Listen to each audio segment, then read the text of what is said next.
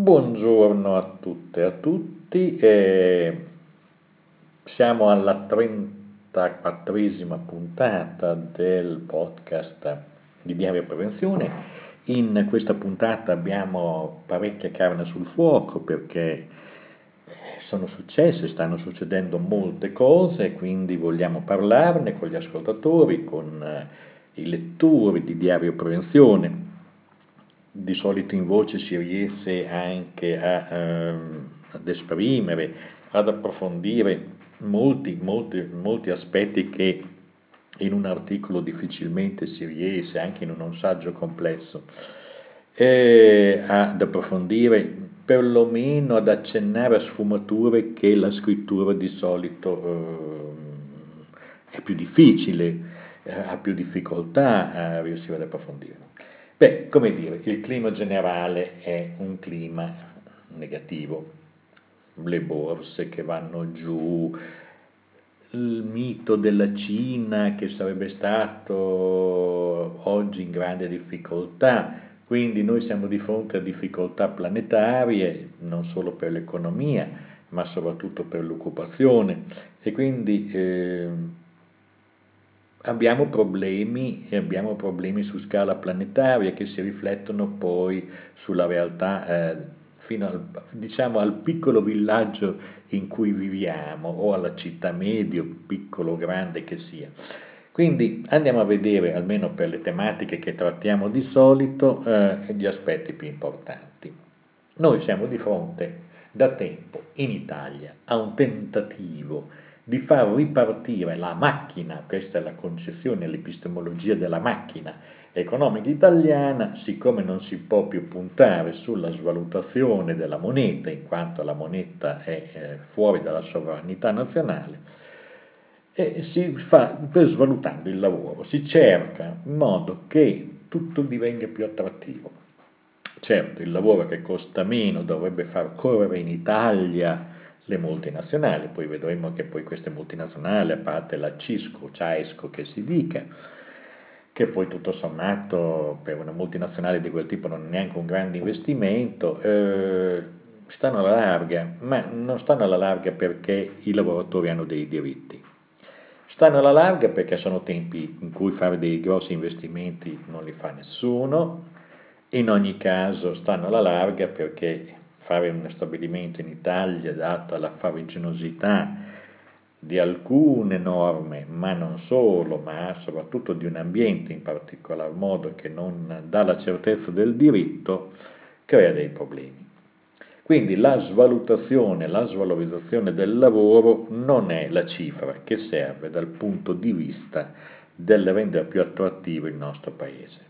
Da noi si cerca altro, si cerca la qualità, nel, nel, lavoro diciamo di finitura, dai vestiti alle scarpe, dalle, dagli oggetti pregiati, non si cerca la produzione eh, ai minimi di bassa qualità, perché quella la si può trovare ovunque altrove. Quindi la strategia di svalorizzazione del lavoro in, già di per sé non è una strategia intelligente o smart, come va di moda dire adesso. Andiamo a vedere ad esempio sul Job Act. Col Job Act si fa praticamente, poi eh, segnaleremo anche su Diario Prevenzione, eh, manualistica che ha approfondito il tema dal punto di vista del diritto del lavoro,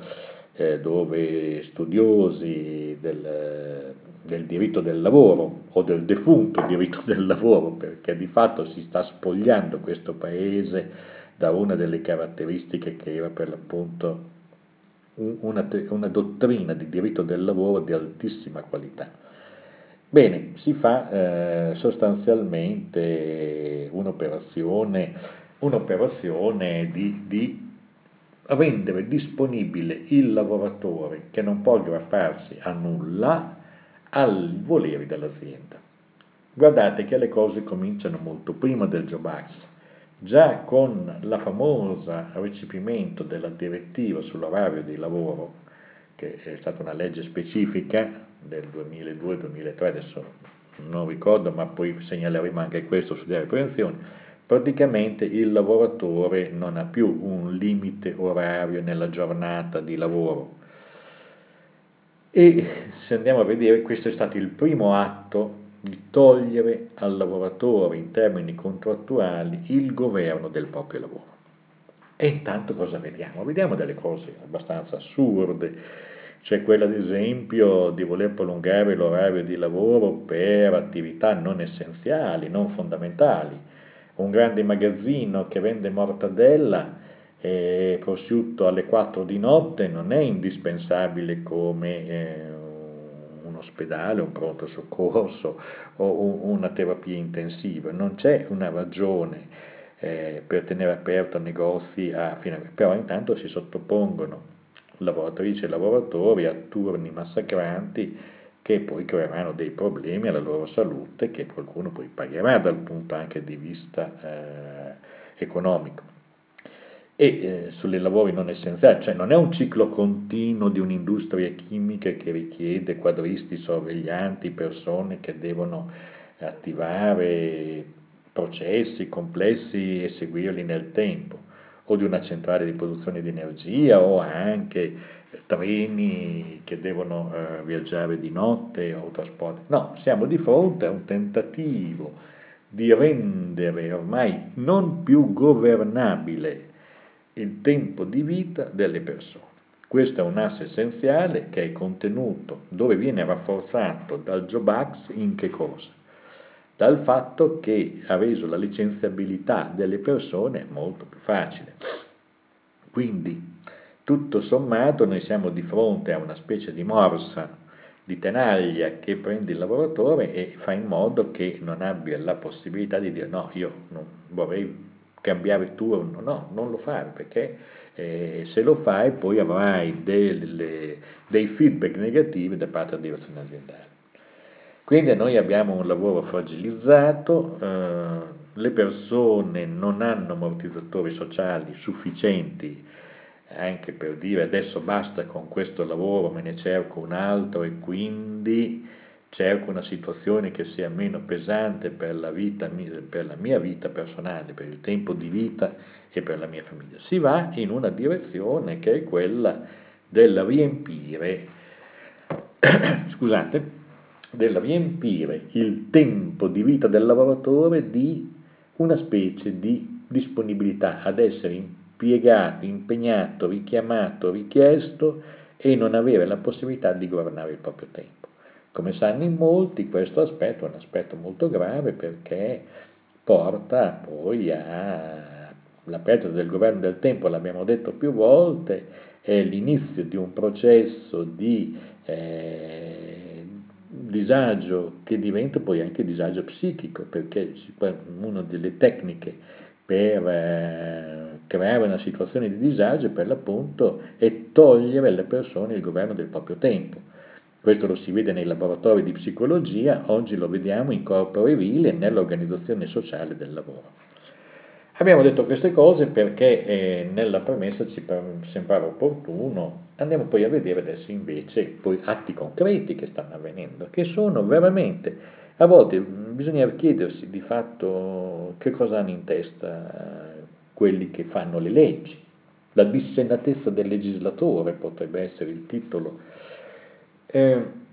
l'abrogazione del registro degli infortuni ed è una semplificazione che è stata fatta senza testa, cioè persone che non sanno di cosa stanno facendo. È avvenuta in assenza del sistema di nazionale per la, informativo per la, eh, per la, prevenzione che doveva in qualche modo, il sistema, il sistema informativo nazionale doveva in qualche modo garantire la raccolta dei dati. Oggi cosa succederà? Succederà che nelle aziende a parte una tenuta delle aziende più grosse che avranno la, l'intelligenza rispetto alla dissennatezza del legislatore, l'intelligenza è dire no, io continuo a gestire il mio registro infortuni, me lo faccio su misura perché è uno strumento fondamentale che mi serve a fare che cosa? Mi serve a eh, governare i processi produttivi, mi serve vedere, ad evidenziare i tempi, gli orari in cui accadono gli incidenti, vado a vedere esattamente quali sono le cause del, dell'incidente stesso, vado poi a usare questi dati per correggere le situazioni di fatto. No, le aziende non saranno più obbligate a tenere questo registro cartaceo, ma che poteva benissimo essere trasformato in un registro digitale, nessuno la, la legge poteva fatta in modo diverso. La idiozia del legislatore che eh, provvede, tra l'altro andando incontro a delle altre norme, andando versus, proprio in antagonismo ad altre norme, perché come si fa a fare una valutazione dei rischi, sui rischi danni da lavoro, quando non hai più un registro diciamo così, che nel tempo ti ha fatto una registrazione, un record dei dati che ti danno effettivamente l'idea de, dei trend, delle, delle, tendenze, dei processi in atto, dei punti caldi. È evidente che qui siamo a una regressione, tutto in nome di che cosa? In nome della semplificazione. Ora, la semplificazione a volte è una cosa, se fatta in modo intelligente, straordinaria se fatta in modo idiota è un disastro. E eh, tra l'altro eh, questo atto del governo eh, sarebbe stato positivo se in consonanza con l'abrogazione del registro cartaceo avesse incaricato INAIL in modo chiaro su di un progetto per predisporre una piattaforma informatica più evoluta rispetto a questo cruscotto improvvisato che l'INE ha dovuto rimediare in breve periodo perché altrimenti anche l'INE avrebbe avuto problemi a raccogliere, diciamo così, le denunce online, eh, poi con dei dati, con dei form da riempire che devono essere chiari, di cui deve essere chiara la finalità. Allora l'INE può anche bastare abbastanza poco, dei dati succinti sul come è avvenuto l'incidente e, e, poche altre informazioni, perché dal punto di vista assicurativo, dal punto di vista della prevenzione la storia cambia. Se noi vogliamo studiare gli infortuni ai fini della prevenzione dobbiamo fare ben altro che quello che eh, propone INEL, cioè eh, che propone il cruscotto. Bisogna veramente che ci siano dei form che contengono in modo preciso la descrizione e dell'evento, una parte di testo che deve descrivere con precisione, con una certa metodologia standardizzata, ma con una metodologia che ci vuole, e questa viene memorizzata da email e poi questo diventa un database pubblico che viene rinviato all'azienda che è in formato digitale che quindi se lo conserva, non ha più il peso burocratico se non quello della, diciamo così, della compilazione dei form al momento dell'evento con tutta una serie peraltro di cose sgradevoli, perché eh, pochi giorni fa in un corso di formazione con eh, rappresentanti dei lavoratori della sicurezza emergeva il fatto che ormai l'azienda dice ma come? Cosa volete il registro infortuni? No, non, non ne avete più diritto perché non abbiamo più l'obbligo di tenerlo. Quindi anche, non è previsto nulla che noi ridiamo quello che comunichiamo a INEL. Un conto era il, eh, il registro infortuni cartaceo che avevamo in azienda, oggi non c'è più e non vediamo un bel niente. Cioè mettendo anche in difficoltà chi rappresenta i lavoratori dal punto di vista della sicurezza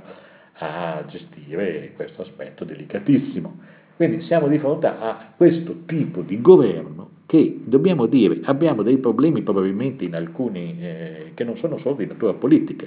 ma di psicopatologia, di quasi di ostilità verso i lavoratori e il lavoro. C'è qualcosa che insomma non funziona, perché scelte così dissennate non hanno una uh, giustificazione. Andiamo avanti con altre notizie, quindi noi speriamo per davvero che vi sia un progetto in cui INAIL,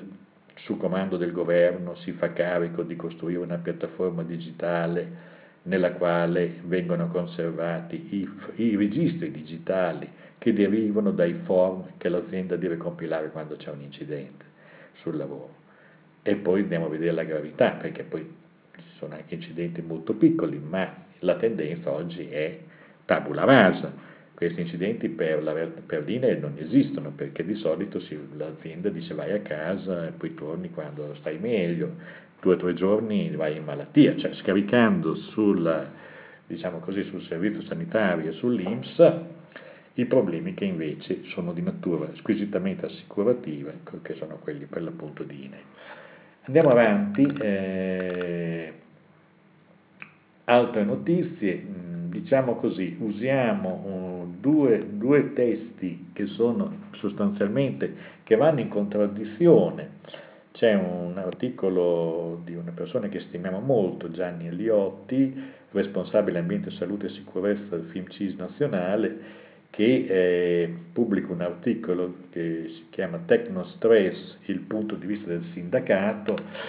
e eh, in cui diciamo vengono fuori delle cose molto interessanti. Eh,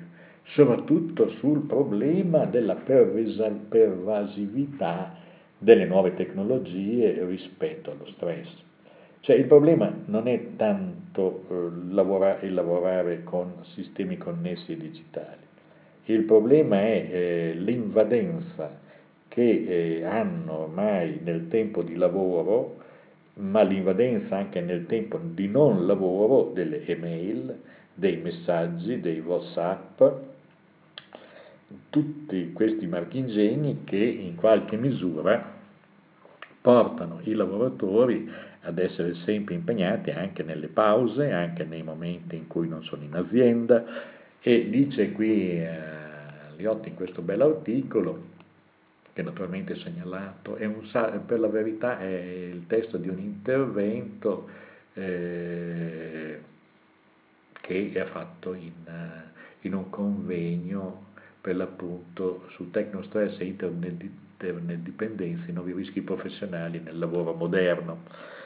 Ehm, la, la, eh, diciamo così, eh, dice Aliotti in alcuni punti, adesso ne leggiamo alcuni punti abbastanza interessanti, poi naturalmente chi è interessato va su Diario Prevenzione e lo trova nelle notizie e lo può scaricare per intero, trova il link. Eh, il rapporto commissionato nel 2012 dalla Confederazione olandese FNV all'Università di Amsterdam ha evidenziato infatti come l'uso del lavoro, di lavoro delle nuove tecnologie determina un disturbo continuo dello svolgimento del lavoro, invece di favorire l'aumento di efficienza e produttività. Ad esempio, le interruzioni frequenti per rispondere alle mail in arrivo comportano una rottura nella concentrazione del lavoro in corso e compromettono la qualità stessa del lavoro. Per evitare questo problema, descrive Aliotti, eh, la Volkswagen in Germania, sin dal 2011, ha deciso di limitare la gestione delle mail fuori dagli orari di lavoro. I server vengono spenti mezz'ora dopo la fine dei turni e riacceso 30 minuti prima dell'inizio. La regola finora vale solo per i dipendenti con un cellulare di servizio eh, e un certo tipo di contratto, circa 3500. Chiaramente sono lavoratori non di linea, non di montaggio, sono lavoratori che svolgono ruoli nella gestione, nella logistica, cioè a mio parere questi sono anche in parte quel tessuto organizzativo che deve predisporre il lavoro degli altri, che sono sempre sotto pressione. Dice ancora, anche i giganti della chimica, dell'energia, Bayer e E.ON, si sono mossi per porre un freno al tecnostress,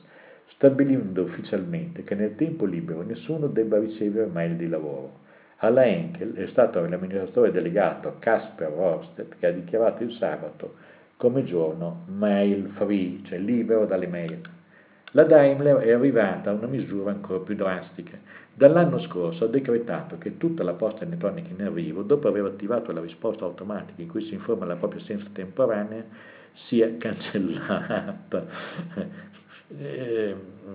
quando c'è uno è assente, questa posta rimbalza indietro, cioè non, non, quando ritorna al lavoro non si ritrova un accumulo di 50 mail da cui rispondere. Cioè uno è assente, assente e la posta dov'è? Insomma, mi sembra anche molto ragionevole.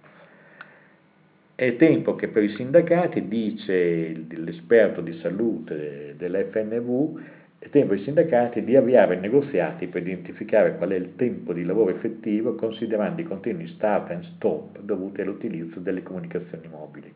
Non bisogna pensare di aspettarsi che i dipendenti siano disponibili a lavorare per tutte le ore del giorno senza guadagno, nessun guadagno extra. Sì, c'è anche un problema di non riconoscimento di questa attività. E va avanti,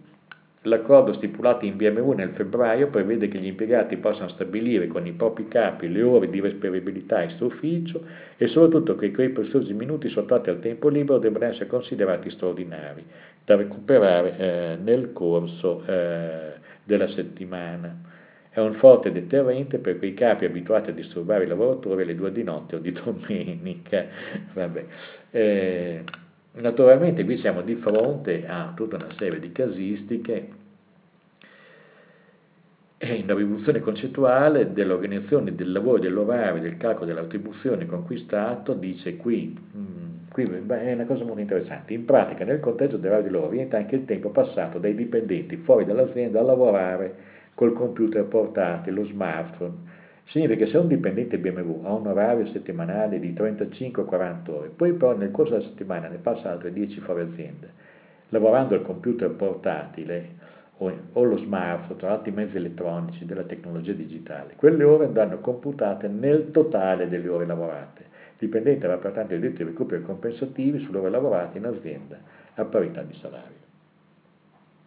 Come si vede, eh, insomma, in Germania eh, si stanno muovendo eh, delle cose, per cui, mentre in Italia il clima che c'è probabilmente non aiuta molto ad affrontare temi di questo genere, perché come abbiamo detto, eh, in Italia cioè, nelle aziende c'è molta paura perché gli effetti del Jobax non si sono ancora visti, però ormai eh, per motivi eh, giustificati, motivi organizzativi, in circa un anno, nel 2014-2015, sono decine e decine di migliaia di persone che sono state licenziate con uh, una manciata di denari, di risarcimento, cioè pochi mensilità poi chiunque voglia eh, può andare a documentarsi su quanto è previsto dal Giovanni. E questo più o meno è la prima fase. Eh. A fianco di queste riflessioni fatte da, Leotti, da, Liotti, eh, da Gianni Aliotti, eh, ci fa piacere proporre eh, ai nostri ascoltatori, e poi lo troveranno facilmente su Diario Prevenzione in facciata, il eh, saggio, il lungo saggio, il quaderno del programma interdisciplinare di ricerca Organization and Wellbeing. Bruno Maggi è una, è una, è una brochure di, eh, in formato PDF, quindi digitale, liberamente scaricabile da Diario Prevenzione, in cui si fa una, diciamo così, un approfondimento vero, basato su un lungo lavoro di ricerca scientifica che è durato anni, è proprio sul fatto che il problema vero in medicina del lavoro è curare il lavoro, perché sono, è il lavoro che è malato. Infatti il titolo del quaderno è, è per l'appunto eh, Il vero paziente è il lavoro. In queste 51 pagine il professore Bruno Maggi, assieme ai suoi collaboratori, ha fatto grande chiarezza sulle scelte epistemologiche per lo studio dei rapporti tra lavoro e salute. È un lavoro molto importante questo, perché fa molta chiarezza rispetto alle approssimazioni, rispetto anche alle deformazioni, alle manipolazioni che stanno avvenendo, con le semplificazioni per l'appunto eh, le banalizzazioni che si fa rispetto alla salute nel lavoro. Noi siamo di fronte a un'epoca nella quale stanno cambiando con una velocità incredibile eh, molte cose. Poi ci sono eh, degli entusiasti di questo cambiamento, vedevamo l'altro giorno un articolo sulla stampa dove c'era un signore che in un articolo diceva sostanzialmente non ci si può opporre al cambiamento, sarebbe come al tempo delle carrozze e cavalli, eh, porsi, quando cominciò a, a, circolare le prime automobili, per carità nessuno vuole opporsi, opporsi a, a quelli che sono i vantaggi della tecnologia, e, eh, ma nessuno esclude però che queste possano avere degli impianti anche la bomba atomica è tecnologia, un grande, diciamo, ordigno prodotto dalle conoscenze, da un sapere scientifico sofisticato che le generazioni precedenti avevano conosciuto, ma non per questo nessuno viene in mente di usarla nella quotidianità come soluzione dei conflitti, perché, come dire, crea delle situazioni che non sono governabili. Così nel piccolo invece possono esserci, come dicevamo prima, molte tecnologie che invece hanno, creano delle difficoltà vere l'uso smodato dei tablet, dei smartphone, eh, la mail incombente, le forme di chat, chat di gruppo di lavoro, che la gente continua a lavorare anche quando è in gabinetto. Eh, per carità, eh, sono tecnologie come un giano bifronte, sono al tempo stesso, possono risolvere dei problemi con molta facilità, eh, mandare una mail non è mandare una lettera cartacea che richiede dei giorni. Chiedere un testo scientifico che arrivi in formato PDF arriva all'istante, non devi aspettare che la rivista scientifica ti venga mandata dall'editore eh, a casa tua via posta, che, ma su questo non mi voglio dilungare. Certamente tra in, il, l'equilibrio tra benefici, costi e benefici dell'innovazione bisogna che ci sia un ragionamento serio.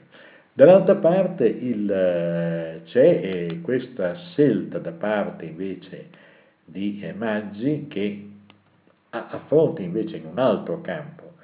sostanzialmente cosa? La crisi della medicina del lavoro intesa nel senso che non, i saperi consolidati dei profili di rischio tradizionale per professione e così via hanno un gap di eh, conoscenze nel modo in cui si ricombina tutto oggi nel lavoro tramite le nuove tecnologie. Cioè la, flessibilizzazione che è già avvenuta, che sta avvenendo, sta creando dei problemi da una parte di competenza dei lavoratori che non fanno in tempo ad acquistare una cultura dell'autotutela, di un'esperienza che diviene cultura dell'autotutela, perché la curva di apprendimento si interrompe frequentemente perché devono cambiare lavoro perché non gli viene rinnovato il contratto. Quindi queste persone rimangono sempre, non hanno mai modo di approfondire, di diventare esperti di auto, della propria autotutela e ogni volta, sono, ogni, ogni volta è un nuovo inizio. Dall'altra parte abbiamo un, un problema di legislazioni che eh, sono passati dalla cultura della prevenzione che era prevista dalla direttiva 391 dell'89 a una gestione sommaria dei rischi fatta una tantum. Guardate, questa cosa la si vede chiaramente nelle nuove forme che sono previste eh, eh, di cosiddetto lavoro intelligente, che di intelligente poi andremo a cercare cosa c'è dentro questa intelligenza. Mm, alcune cose le andiamo a vedere. Eh, anche qui il legislatore non è proprio al massimo, non è al massimo eh, della, della, chiarezza. Eh? Beh, insomma, sul problema del, del, dei famosi lavori intelligenti noi stiamo scontando che cosa? Eh, stiamo scontando sostanzialmente eh, il fatto che la, l'aspetto salute e sicurezza in questi tipi di contratti, che sono dei contratti molto volatili di attività, eh, la, la, salute e la sicurezza viene sostanzialmente ignorata, cioè nel senso che si dice il lavoratore che non lavora dentro l'azienda, mentre invece per il telelavoro si era fatta tutta una struttura fatta bene, oggi col co-working e via dicendo, tutto si trasferisce sulle spalle del lavoratore, perché le nuove forme di lavoro subordinato, che tale rimane, ma dal punto di vista giuridico invece viene sgravato di tutte le responsabilità che ha il datore di lavoro, che vengono riaffidate al lavoratore che poi non ha i mezzi per gestirle. E questo è sicuramente un problema. Abbondano i disegni di legge per dare una prevalenza di legalità alle forme di lavoro precario eh, con la sostituzione delle parole che lo definiscono. Da precario il lavoro diviene agile, in alcune eccezioni diventa addirittura smart, dove di intelligente francamente non si riesce a vederne il taglio di questa intelligenza. E eh, orari, tempi di lavoro, aspetti gestionali sono consegnati alla trattativa individuale tra lavoratore e impresa. Voi capite che in questo quadro la situazione non è molto positiva. E eh, se andiamo a vedere, e poi questo è un disegno di legge per rendere eh, diciamo, per rendere, per rendere legale quello che oggi avviene nella grande informalità. questo non toglie però il, gli aspetti negativi di questo lavoro, viene solo legalizzato ciò che oggi è illegale, ma la precarietà, l'insicurezza, la mancanza di potere da parte del lavoratore di ritagliarsi uno spazio di vivibilità della propria condizione rimangono tutti. Sulla sicurezza del lavoro, all'articolo 6 si dice che il datore di lavoro deve garantire la tutela della salute e della sicurezza del lavoratore che svolge prestazioni lavorative in modalità di lavoro agile. Comma 1. Cavolo vuol dire? Comma 2. Al fine di dare attuazione all'obbligazione di sicurezza e tenuto conto dell'impossibilità di controllare i luoghi di svolgimento della prestazione lavorativa, il datore di lavoro deve deve consegnare un'informativa periodica. Quindi, cosa base, cosa, come si sostanzia l'articolo 1? Nella consegna di un'informativa periodica con cadenza almeno annuale, nella quale sono individuati scusate, i rischi generali e i rischi specifici connessi alla modalità di svolgimento della prestazione. Un manualetto generico che lo daranno per tutte, tutto uguale a, tutte, a tutti i tipi di lavoro. Il lavoratore che svolge la propria prestazione lavorativa in modalità di lavoro agile per i periodi nei quali si trova al di fuori dei locali aziendali deve cooperare all'attuazione delle misure di prevenzione predisposte dal datore di lavoro. Ecco, questo è l'articolo decreto 81 applicato al lavoro, eh, al lavoro agile. Se poi andiamo a vedere il lavoro smart, più o meno siamo nella stessa dimensione. E c'è da essere preoccupati perché una massa di persone vanno verso questi lavori, e, ma, altro che la, la, la, la, diciamo così, BMW che conteggia le, le mail e quant'altro, qui siamo in un'altra dimensione, siamo in una dimensione di un lavoro precario che si precarizza e diviene istituzionalmente precario, perenne, e che non ha nessun tipo di copertura eh, e di protezione. Andiamo poi a vedere, su Diario Prevenzione ci sono molte cose, quindi noi ci scusiamo se abbiamo trattato, anche se in forma un po' abbondante, ma queste due o tre questioni che abbiamo detto prima. Quindi in primis c'è un problema di grande insicurezza generale, che è data dalla crisi di sistema che comunque continua, con eh, dei rimbalzi di crisi dall'Asia all'Europa e via dicendo Dall'altra abbiamo una situazione in cui qualcuno pensa che la ricetta sia togliere i diritti ai lavoratori e questa sarebbe la molla per una nuova ripresa economica, che evidentemente non lo è, è soltanto togliere i diritti ai lavoratori, eh, impigrire le aziende che così non dovranno trovare soluzioni in quanto tutte le cose che non vanno vengono scaricate sui lavoratori, la cosa non va, io lo chiamo a mezzanotte e deve venire qui, se no lo licenzio. Eh, se la cosa non va, eh, l'orario di lavoro, quando, quando non c'è lavoro te ti lascio a casa, il giorno dopo ti chiamo anche alle tre di notte, per cui la vita delle persone viene squinternata. Eh, questo ha dei riflessi sostanzialmente anche nella crisi dei, dei, dei, dei, servizi che in qualche misura debbono darsi degli strumenti adeguati a questa nuova situazione per gestire salute e sicurezza. Io non so come si potrà fare vigilanza rispetto al lavoro agile, al smart o al lavoro smart, francamente non ho... Eh. Dall'altra parte, eh, nelle aziende strutturate eh, si sta eh, male perché c'è una pressione continua una pressione che sta diventando oppressione in un contesto in cui dopo il Job Act le persone sono, i lavoratori sono impoveriti perché oggi mh, possono essere licenziati eh, con eh, un cenno, una manciata di soldi, pochi soldi e di solito eh, le persone sono in una condizione di non esporsi. Cosa succederà? Io non penso che si debba fare delle profezie sul futuro perché il futuro viene dal futuro. Io penso che in questa epoca siamo in una fase di cambiamento per l'appunto strutturale, non siamo più neanche al post-fordismo, siamo in una situazione in cui il lavoro dipendente subordinato trasformato in prestazione commerciale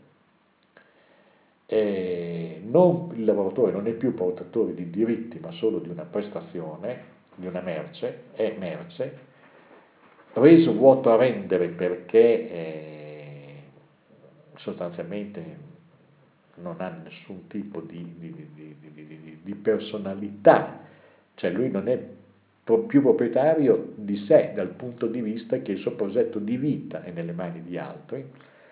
e allora qui si apre un discorso che va ben al di là eh, della prevenzione nei luoghi di lavoro, qui si apre un discorso sulla eh, possibilità dei lavoratori di rappresentare i propri interessi, i propri bisogni, sulla possibilità dei lavoratori di avere forme di welfare che non siano una catena che li lega all'azienda e che quando sono fuori da quell'azienda vengono spogliati di qualsiasi welfare, tu vieni licenziato, il tuo bambino che è nell'asilo aziendale viene a casina con te, tanto per fare qualche esempio, no? E tutto questo avrà dei costi umani molto grandi. Noi continueremo con Diario in Prevenzione a fare approfondimenti, a fornire documentazione perché ormai è una specie di eh, dovere etico, una specie di dovere. Dando modo poi ai nuovi soggetti perché ha di inventarsi le forme di rappresentanza dei propri interessi, le forme di rappresentanza rinfrescando il sindacato, un, facendo, punendo quei partiti che stanno andando sulla strada del... Uh, ci saranno elezioni fra non molto, speriamo prima o poi ci siano elezioni e ci sia un, rendi, un, rendiconto e che ci sia una rendicontazione politica di tutto quello che si sta facendo in questo periodo, perché diversamente eh, la regressione culturale, sociale e politica sarebbe insostenibile. In ogni caso è su questo che bisogna eh, riflettere, cioè quella che le strade che sono state adottate non solo non producono nuova ricchezza e occupazione, producono un disastro di natura sociale. Con queste cose che non sono esaltanti, ma vanno dette perché non bisogna mai nascondere eh, i problemi, noi vi salutiamo e speriamo di essere presto con voi di nuovo in voce eh, nelle prossime settimane. Grazie e arrivederci e tutti buon ascolto.